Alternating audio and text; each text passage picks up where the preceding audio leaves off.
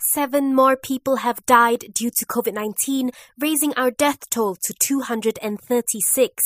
Meanwhile, Malaysia continues to report a surge in new cases after 1,240 more infections were recorded today. Sabah reported the highest number with 927, followed by 117 in Selangor and Penang 61. The Health Ministry has also detected three new clusters nationwide.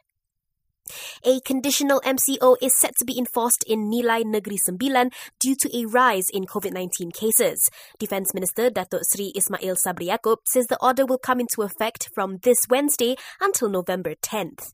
On another note, Datuk Sri Ismail says the conditional MCO in Selangor, KL and Putrajaya will not end tomorrow as scheduled. Kerajaan bersetuju untuk melanjutkan Perintah Kawalan Pergerakan Bersyarat di wilayah Persekutuan Kuala Lumpur, Putrajaya dan Selangor selama 14 hari lagi bermula 27 Oktober sehingga 9 November 2020.